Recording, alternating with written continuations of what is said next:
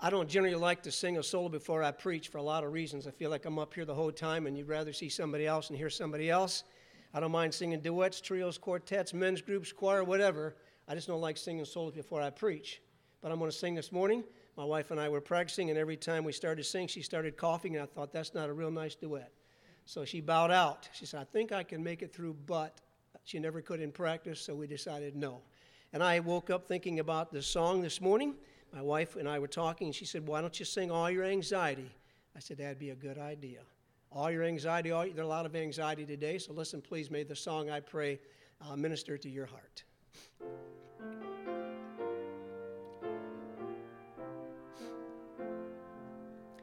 Is there a heart or bound by sorrow? Is there a life weighed down with care? Come to the cross, each burden bearing. All your anxiety, leave it there. All your anxiety, all your care Bring to the mercy seat, leave it there. Never a burden he cannot bear. Never a friend like Jesus. Come then at once, delay no longer his entreaty, kind and sweet.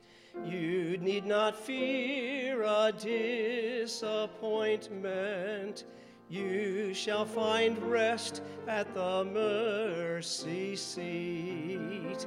All your anxiety, all your care, bring to the mercy seat. Leave it there. Never a burden he cannot bear. Never a friend like Jesus.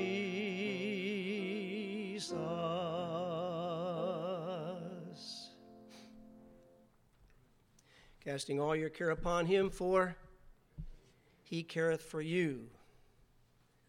What's that verse in Psalm 55 22? Cast thy burden upon the Lord, and he shall sustain thee. Go right along with the song. Boys and girls, ages four years through fourth grade, you can head out to Children's Church, all right?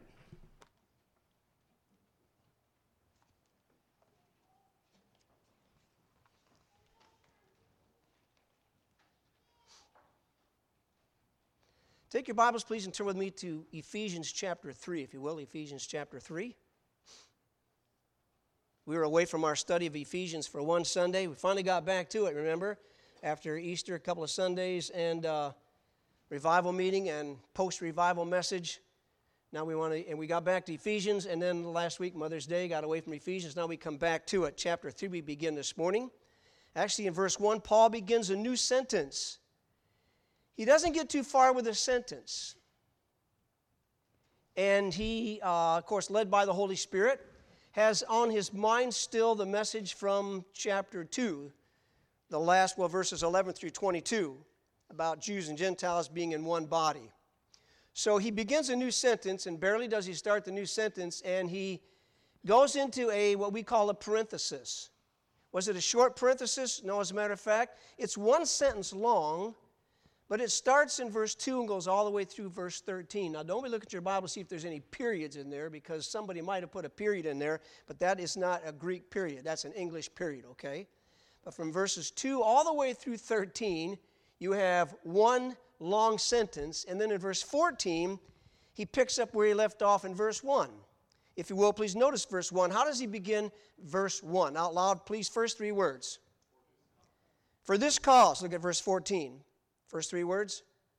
For this cause. So he's back to that thought that he began with, but we know this is not just Paul wasn't thinking, oh, you know, I forgot something, I better get that in here. No, it's God's Holy Spirit. All scriptures is given by inspiration of God. God's Spirit says, uh, Paul, I want you to do some more explaining about this uh, one body thing, about the church, okay? So that really is what chapter 3, verses 1 through 12 are all about. Paul is, on his mind is he wants to pray for these believers. He really is praying for them. And he wants them to know that he's praying for them. And he wants them to know what it is that he is praying for them. What are his requests? And that begins at verse 14. But as he begins this, and then before he gets to the actual mention of his prayer, he says, Let's talk some more about the wonderful, awesome truth that now we have this thing called the church. We have one body, Jews and Gentiles. So we want to just ask a couple of questions today. First of all, what actually is this mystery? We're going to talk about the mystery, the mystery of the church. What is this mystery all about? I want you to go back to chapter 2, and I'm going to read. I can do it now or do it later. I choose to do it now. You'll see why I would want to read it later, but now I think it's better just go ahead and read it right now because Paul is going to further explain now what this mystery really is all about. And it's all based on verses 11 through 22 of the previous chapter, so follow along, please. Wherefore, remember that you, being in time past Gentiles in the flesh, who are called uncircumcision by that which is called circumcision in the flesh made by hands, that at that time you were without Christ, being aliens from the commonwealth of Israel, strangers from the covenants of promise, having no hope, without God in the world.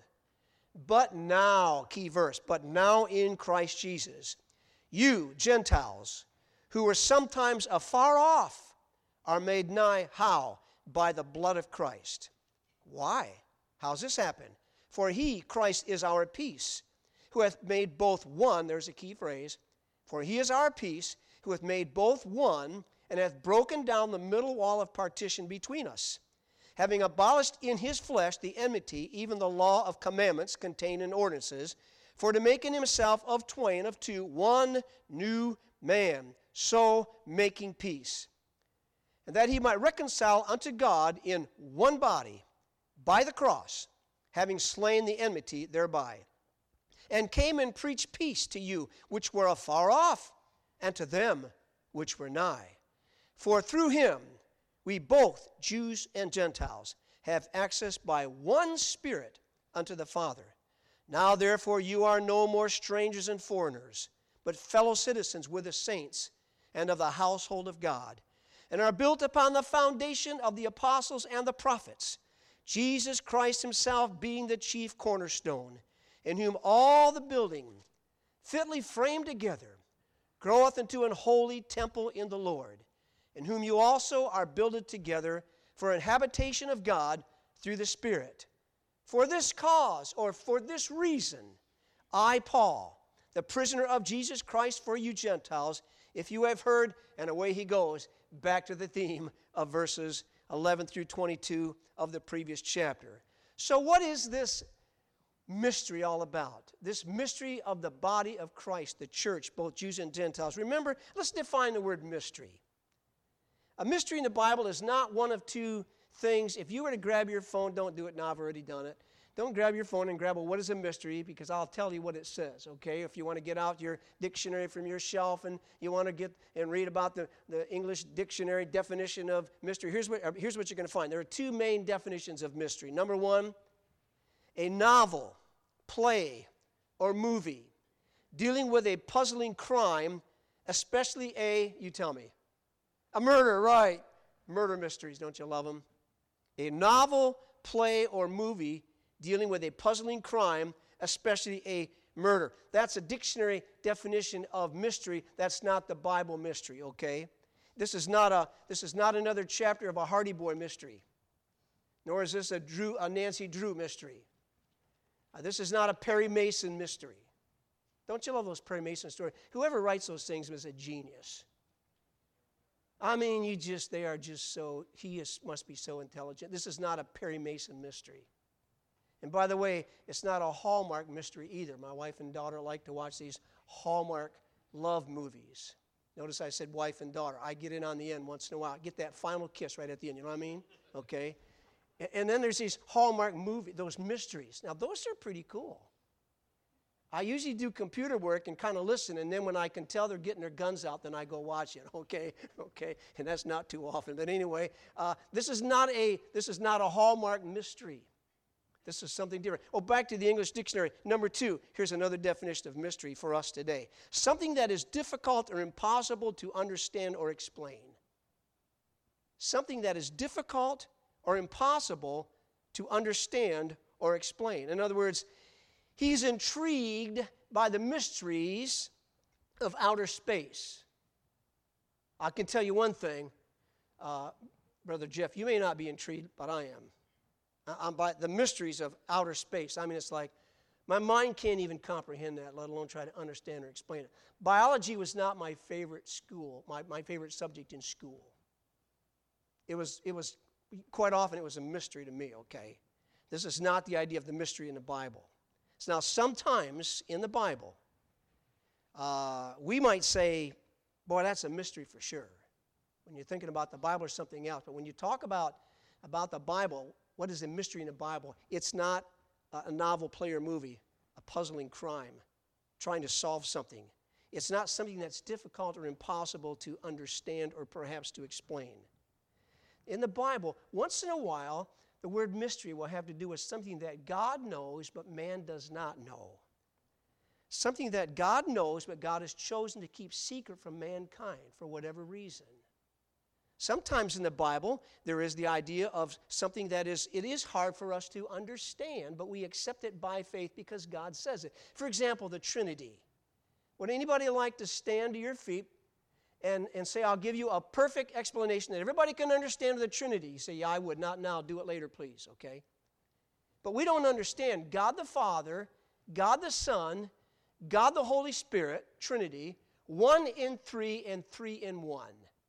Co equal, co eternal, coexistent, separate, but one God. Our human minds, that's mysterious to us. We have a difficult time with that, but we know it's true because it's Bible. Uh, try to explain the hypostatic union. You say, what is that? Once again, hypostatic union. You say, I don't even know what that is, let alone explain it. Hypostatic union. The Lord Jesus Christ, great doctrine of the faith. Jesus Christ, fully God and fully man at the same time. You figure it out.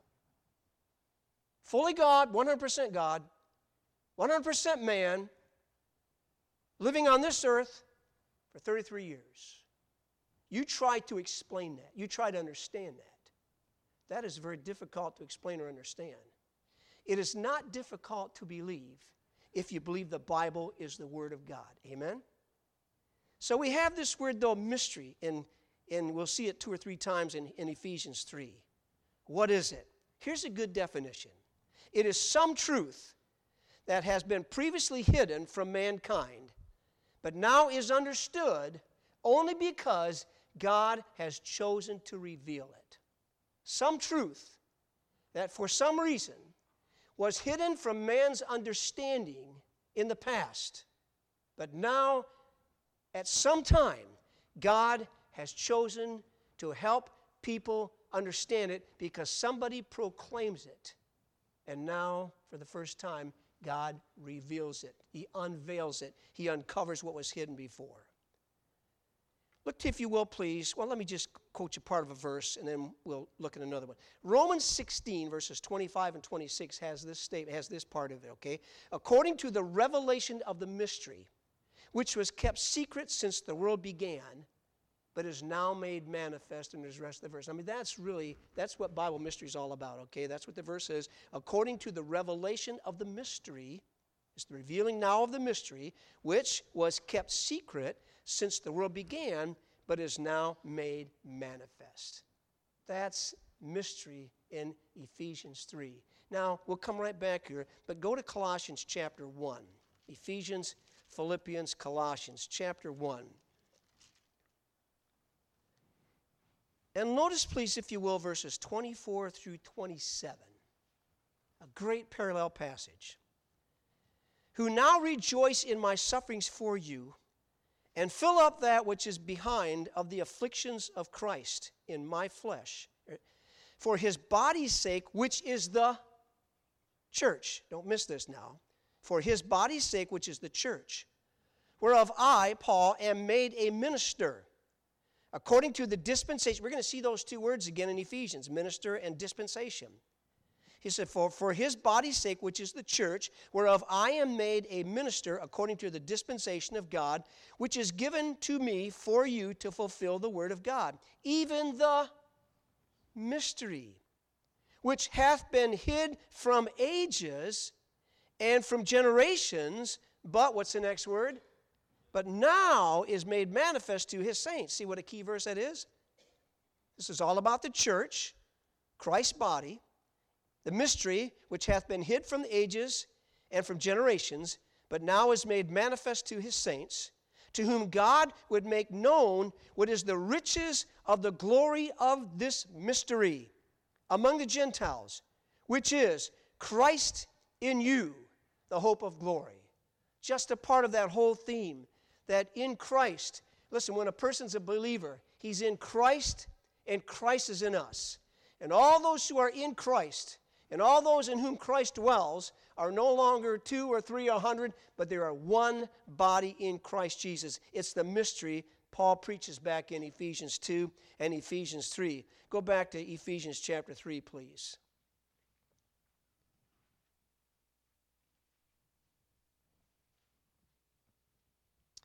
I think it's interesting that when God speaks of this mystery, the church, in this very same book, he uses the illustration of the union of a husband and wife to help us understand that. In fact, I said go back to 3.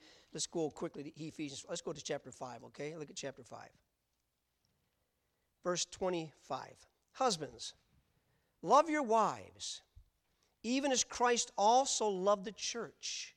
The church gave himself for it, that he might sanctify it and cleanse it with a washing of water by the word, that he might present it to himself a glorious church, not having spot or wrinkle or any such thing, that it should be holy and without blemish. So ought men to love their wives as their own bodies. He that loveth his wife loveth himself. For no man ever yet hated his own flesh, but nourisheth it and cherisheth it even as the Lord the church. For we are members of his body and of his flesh and of his bones. For this cause shall a man leave his father and mother and shall be joined unto his wife. And they two shall be what, folks? They two shall be one flesh. This is a, two words, great mystery. But I speak concerning, finish it with me, please Christ and the church. Did you get that? Think about husband and wife. Leave your father, leave your mother, be joined to each other. You see how you see how solemn marriage is, folks. You see how filthy, how dirty, how wrong any sex before marriage, it's just so bad. Any sex outside of marriage, why that's wrong. It's husband and wife only. Man leaving a, a, a parent, man leaving his parents, woman leaving her parents, and they come together, and now God says they are one flesh.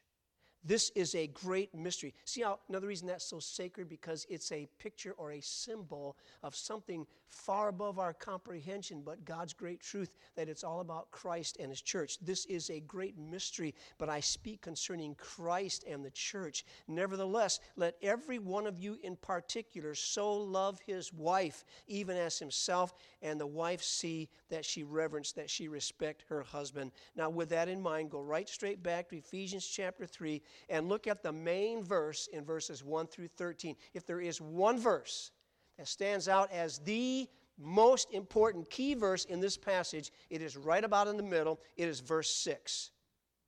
That the Gentiles, everything in verses 1 through 5 now is going to lead up to verse 6, and everything that follows follows verse 6 right in the middle that the gentiles should be fellow heirs of the same body and partakers of his promise in christ by the gospel now look at verses 9 and 10.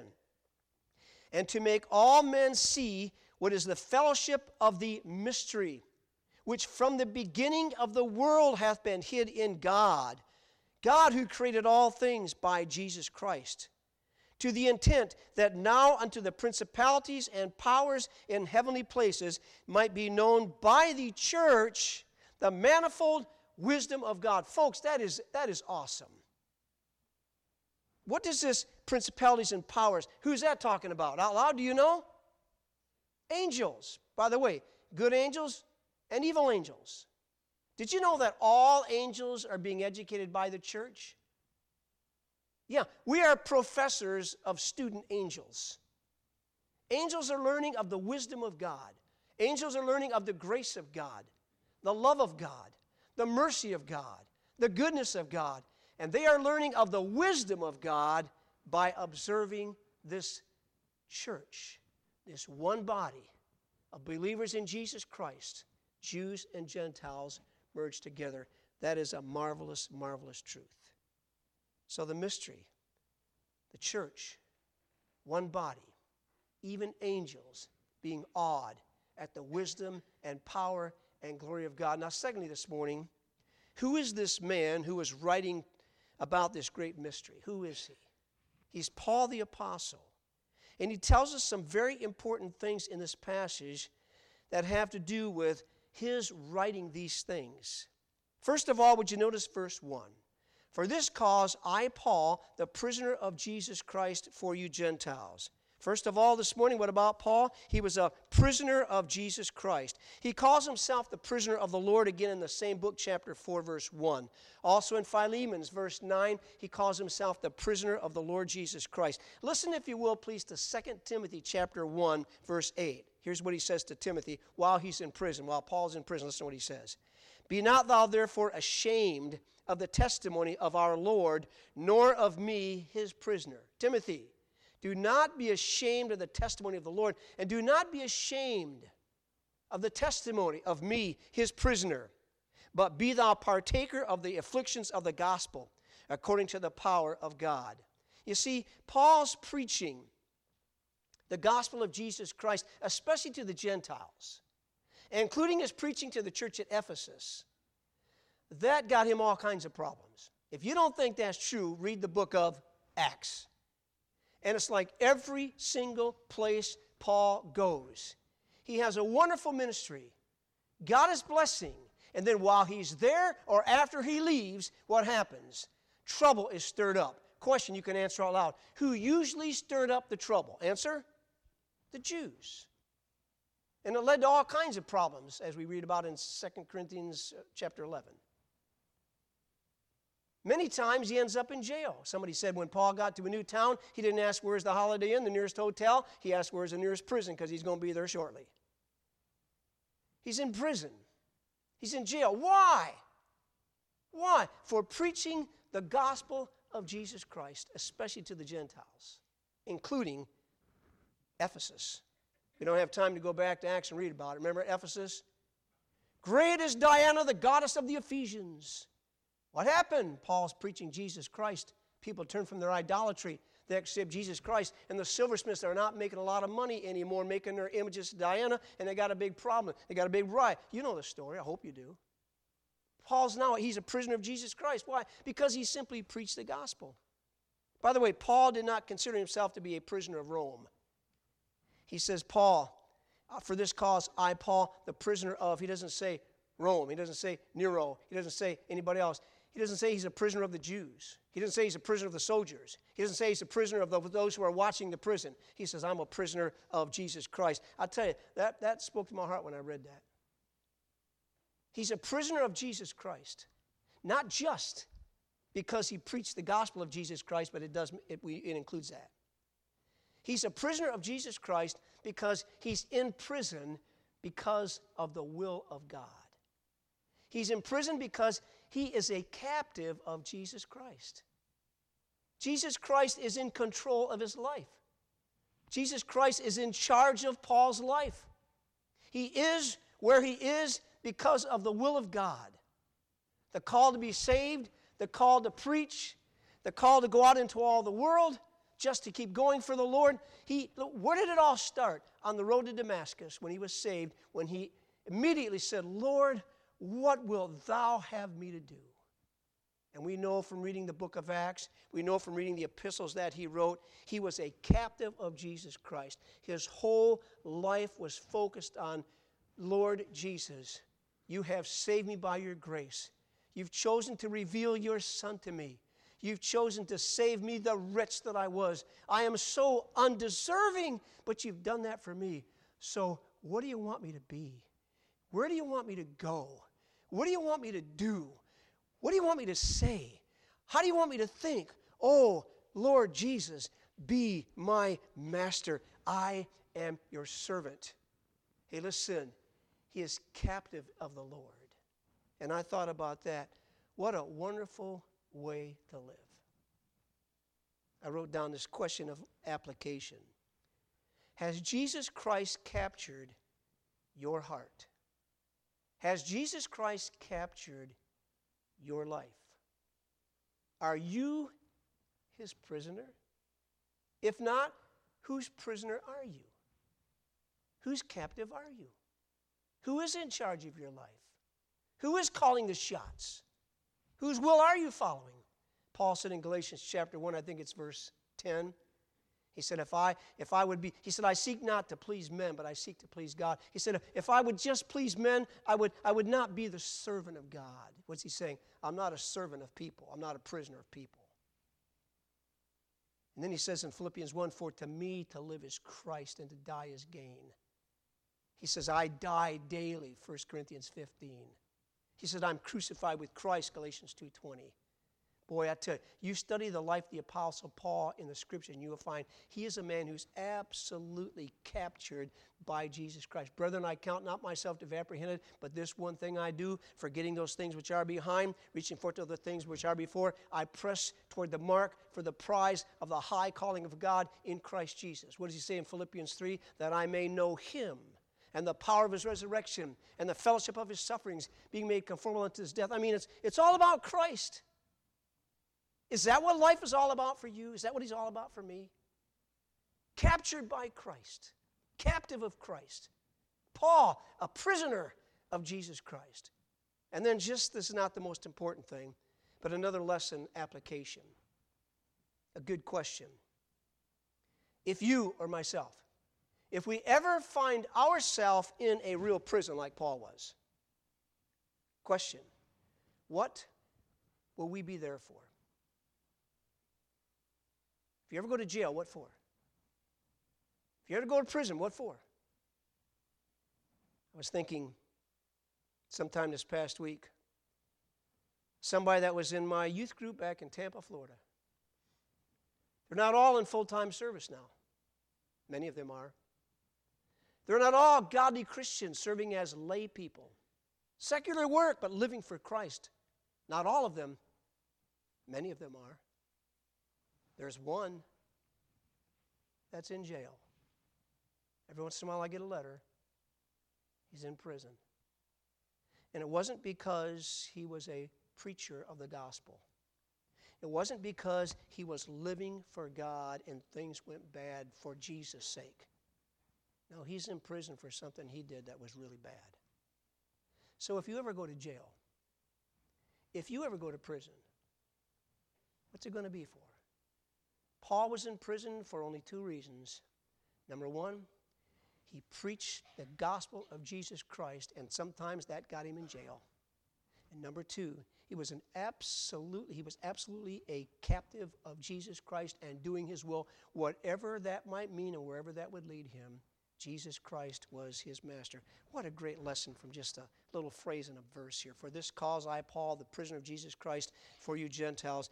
We better keep going. Secondly, about Paul, please. He was not complaining or mourning about his circumstances. He was truly excited about something. You know what he was excited about? He was excited about the grace of God. He was not mourning. He's not complaining. He's not griping. He's not asking people to feel sorry for him. In fact, what did he say in verse 13? Wherefore I desire that you, Ephesian Christians, faint not at my tribulation for you, which is your glory. Do not, do not be discouraged. Do not feel like things are hopeless and helpless, like you want to give up and quit, and like it's, it's all down because Paul is in prison. Poor Paul. He said, No, don't be thinking like that. No, no, don't live in disappointment. Don't live in anxiety. Don't be living feeling sorry for me. Say, I'm not complaining. I'm not crying. I'm not mourning. I'm not grieving. I'm not quitting. He said, No, I'm excited about something. I'm excited about the grace of God. If there is a key word in this passage, it is the word grace. I mean, I put in my Bible, chapter 3, Christ, grace, mystery, sums up the chapter. Christ, grace, mystery. Where's that coming from? Follow along, please. For this cause, I, Paul, the prisoner of Jesus Christ for you Gentiles, if you have heard of the dispensation of the grace of God which is given me to you, word, how that by revelation he made known unto me the mystery, as I wrote afore in a few words. We already read them, chapter 2, 11 through 22. Whereby when you read, you may understand my knowledge in the mystery of Christ, which in other ages was not made known unto the sons of men as it is now revealed unto his holy apostles and prophets by the Spirit. That the Gentiles should be fellow heirs of the same body and partakers of his promise in Christ by the gospel. Wherefore I was made a minister according to the gift of the grace of God given unto me by the effectual working of his power. Unto me, who am less than the least of the saints, is this grace given that I should preach among the Gentiles the unsearchable riches of Christ, and to make all men see what is the fellowship of the mystery, which from the beginning of the world hath been hid in God, who created all things by Jesus Christ.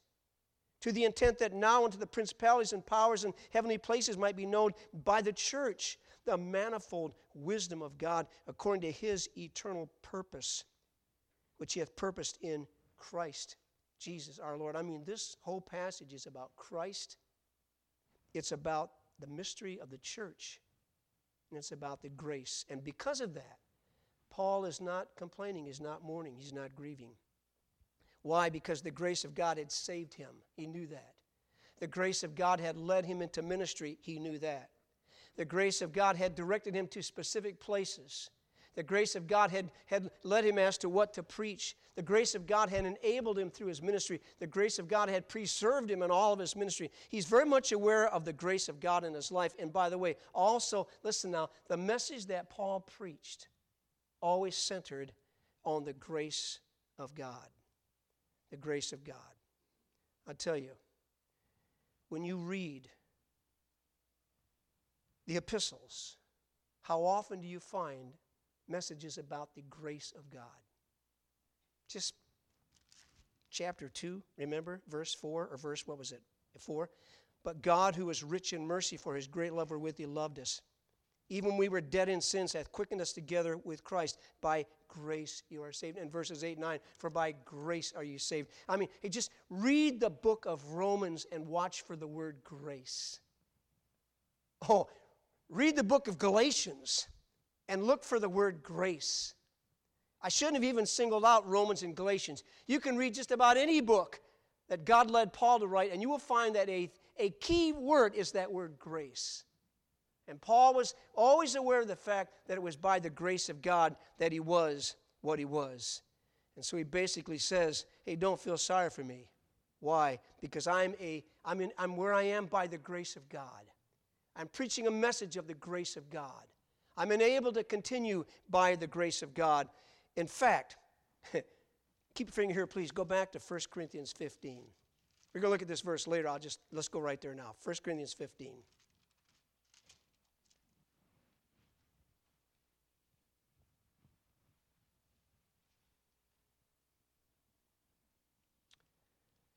In verses 1, 2, and 3, he defines the gospel. Verses 5 and following, he says, It ought to be understood by all with no doubt that Christ Jesus did rise again from the dead. And he gives several proofs of his resurrection. One of those proofs was the fact that Jesus Christ revealed himself to many of his followers. In fact, one time over 500 at one time. He said the most amazing thing is that Jesus Christ rose again and chose to reveal himself to me. Somebody who hated him, somebody who persecuted his followers and had them killed. Who knows how many hundreds and thousands of people Paul tried to get to, to denounce their faith, renounce their faith, and live or die, and he had them killed. So that was me. And God chose to reveal his son to me. This is amazing. 1 Corinthians chapter 15, verse 7. Let's pick it up there. After that, he was seen of James, then of all the apostles. Last of all, he was seen of me also as one born out of due time. Why? You know why, folks? Watch what he says now. It's all because of the grace of God. For I am the least of the apostles, that I'm not meet. I'm not worthy. It's not even right for me to be called an apostle. Why? Because I persecuted the church of God. But don't ever don't don't miss verse 10. You talk about a key word grace. But by the grace of God I am what I am. And his grace, which was bestowed upon me, was not in vain. But I labored more abundantly than they all, yet not I, but the grace of God which was with me. Oh, therefore, whether it were I or they, so we preach, and so you have believed. Look at verse 10 again. But by the grace of God, Paul said, I am what I am. And his grace, which was bestowed upon me, was not in vain. But I labored more abundantly than they all, yet not I, but the grace of God which was with me. Could we stop for just a moment? I hadn't planned to park here and I won't park here for long, but could you could that be your testimony? You say, Well, I didn't kill anybody. I didn't hate Jesus before I was saved. I wasn't like Saul of Tarsus. Listen now, it really doesn't matter what we did before we were saved. As a matter of fact, we were all, according to Romans 5, we were all enemies of God. We all hated God. We all did our sinful thing, whatever it was. The night that I was saved, I was very conscious of two things that I knew were wrong in my life. You say, What were they? I don't have to tell you, you don't have to tell me yours, all right? But we're all sinners, for all have sinned and come short of the glory of God. We all deserve judgment. Amen? We all deserve condemnation, right? We all deserve hell. And if any of us are saved, we are saved by the grace of God. Amen? And we should never forget that. And whatever there is today that is good about us, whatever it is, we have to be able to say, I am, with Paul, I am what I am by the grace of God. You say, Well, I'm saved because I was brought up in a good Christian family. Well, who decided that? Did you pick what family you're going to be born in? Well, I became a Christian because I live in the, the Bible Belt, the South. You know, we got plenty of good churches and good Bibles and yeah, all that. Okay, did you choose that? And by the way, not everybody in the Bible Belt is saved. Would you agree? Not everybody's in a good church this morning. Amen? That's just the way it is. So it's not because we were in a good family. It's not because we were in a certain part of the country. No, listen. In fact, what did Jesus say to Peter when Peter made his confession? Jesus said, Whom do men say that I am? He said, Well, and the disciples said, Well, some say you're uh, John the Baptist, resurrected. Some say you're Jeremiah or Elijah or one of the other prophets. That's what people are saying. And he says, Well, whom do you say that I am? And Peter said, Thou art the Christ, the Son of the living God. Is that true? What did Jesus say to Peter? Blessed art thou, Simon Bar Jonah. You know why you're blessed? What you just said? Flesh and blood hath not revealed that to you, but my Father which is in heaven. You know what that's called? That's called grace. We better be thankful for the grace of God that God chose to reveal the person and work of Jesus Christ to us. Because, are you listening? We would never have figured it out on our own. I don't care how smart we are, we will never figure that out on our own. That is the work of God. That is the work of God's blessed Holy Spirit. And that means that we ought to say with Paul, I am what I am by the grace of God. And secondly, did you notice what he said? His grace bestowed upon me. What's next? Are you listening? Was not in, you tell me, vain. It wasn't wasted. If you're here today and you're not living for Jesus Christ, you can't say that. And that's sad. The fact that God would save you by His grace, and now you live like you live, like you've never been saved. That God, in His mercy and grace, would reveal Christ to you, and you could be born again. The marvelous grace of God, amazing grace, how sweet the sound that saved a wretch like me. I once was lost, but now I'm found. Was blind, but now I see. You see, yeah, that's my testimony. All right, how you living? Is that being shown in your life? Paul said, God's grace was not in vain. Boy, I'll tell you, I was going to preach tonight on backslidden Christians. I'm not going to preach that tonight because I know I'm not going to finish this. I'll finish this. But maybe they fit together. Because there may be somebody here today that you say, in my soul, down deep in my heart, I know that I have been saved. I am a Christian. I know that. But then you have to bow your head and say, right now, I can't say with Paul, his grace was not in vain because I'm not living like I should be living. Now go back, if you will, please.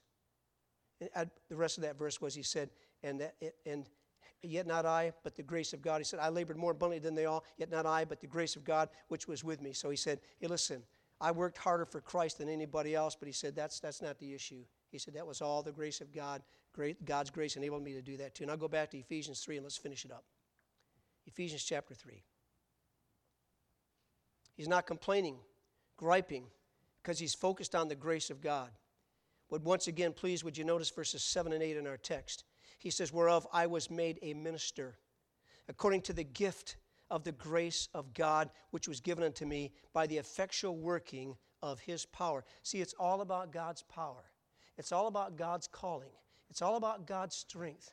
It's all about God's message. It's all about the person of Christ. That's what is absolutely in Paul's mind and heart. And so he says, Listen, so I'm a prisoner of Jesus Christ. That's okay. It's because I'm a captive of Jesus Christ. That's fine. It's because I've been a preacher. That's fine. But he said, I'm just, look at verse 8 again. He said, Unto me, who am less than the least of all the saints, is this grace given. There it is again. See, unto me, who am the less than the least of all the saints. He's not just the least of the saints, he says, I'm less than the least of the saints. And he, remember back in 1 Corinthians 15, he said, I'm not even worthy to be called an apostle because I persecuted the, the church of Jesus Christ. He said, Oh, I'm less than the least of the saints, but this grace was given that I should preach Christ among the Gentiles. What should I preach? The unsearchable riches of Christ. So Paul served by the grace of God, and he preached a message by the grace of God. It's all through his epistles. Why is that important? Because Paul never forgot that he was, the, he was less than the least of the saints. I remember very well one night, one night way back yonder in my ministry, I'd had surgery. I was pretty low, I was pretty discouraged. And I remember like it was yesterday, lying on a sofa in our living room. And I thought, you know what, Larry? You're nothing. You say, well, it must have been Satan. It may have been. Satan likes to do that to us also. He likes to beat us down, does he not? He's the accuser of the brethren. So it may have been satanic that he was working me over. I don't know.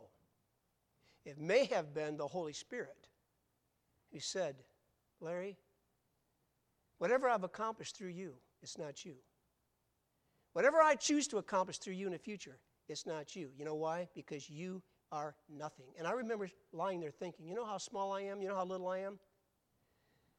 I'm, I'm, I'm the hole in the middle of a donut. so you say, how'd you get think? You must have been eating a Krispy Kreme. No, I probably would have liked to have been.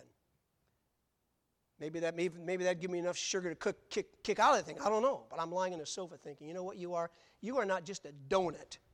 You are like the hole in the middle of a donut. In fact, you're less than the hole in the middle of a donut. I'll never forget that night. Paul said, You know what? That's me. I'm less than the least of the saints. And yet, what a marvelous truth that God has chosen to reveal to me His truth. That was a mystery all through the Old Testament and the Gospels.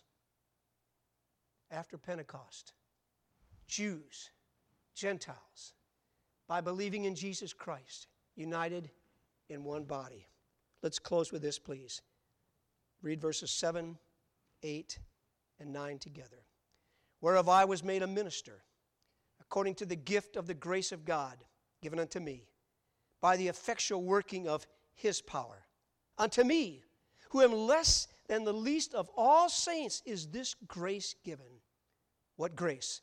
That I should have the privilege of preaching among the Gentiles of all people the unsearchable, untrackable riches of Christ, and to make all men see what is the fellowship of the mystery which from the beginning of the world hath been hid in God, who created all things by Jesus Christ, to the intent that now unto principalities and powers, angels in heavenly places, might be known by the church the manifold wisdom of God. Would you bow your heads, please, today?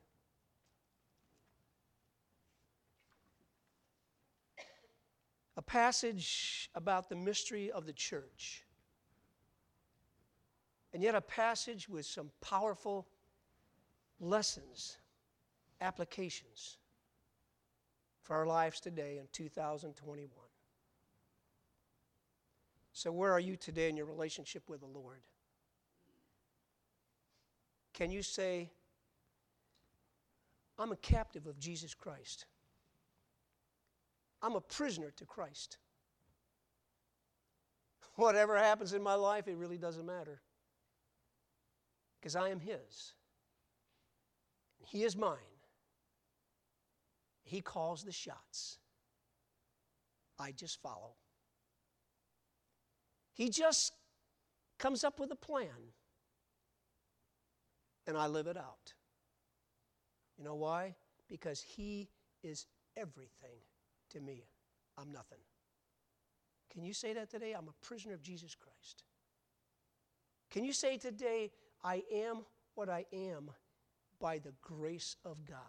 And it shows in my life because His grace was not in vain. Oh, I'm not all I could be. I'm not all I should be. I'm not all I want to be but I'm not what I used to be for sure. And it's all because of God's grace. Who's, who's planning your life? Whose will are you following? Our Father, today, we thank you for this passage of Scripture. Thankful today that we can sit here, that I can stand here, and that we, as your children, are members of your spiritual family. We have the forgiveness of all of our sins. We have the gift of everlasting life. We've been adopted into your family as your children. And we are a part of your body, your building. We are your bride. We marvel today because we don't deserve any of this. It's all of your grace it's all of your mercy. It's because of your love and the death, the burial, the resurrection, the gospel of your Son. Help us, I pray, to live lives of gratitude and praise and thanksgiving. To keep our eyes upon you, to be your servants, your ministers, your spokesmen, tools in your hand, Father, your prisoner. We pray in Jesus Christ's name and today for his sake. Amen. Would you stand with me, please, together?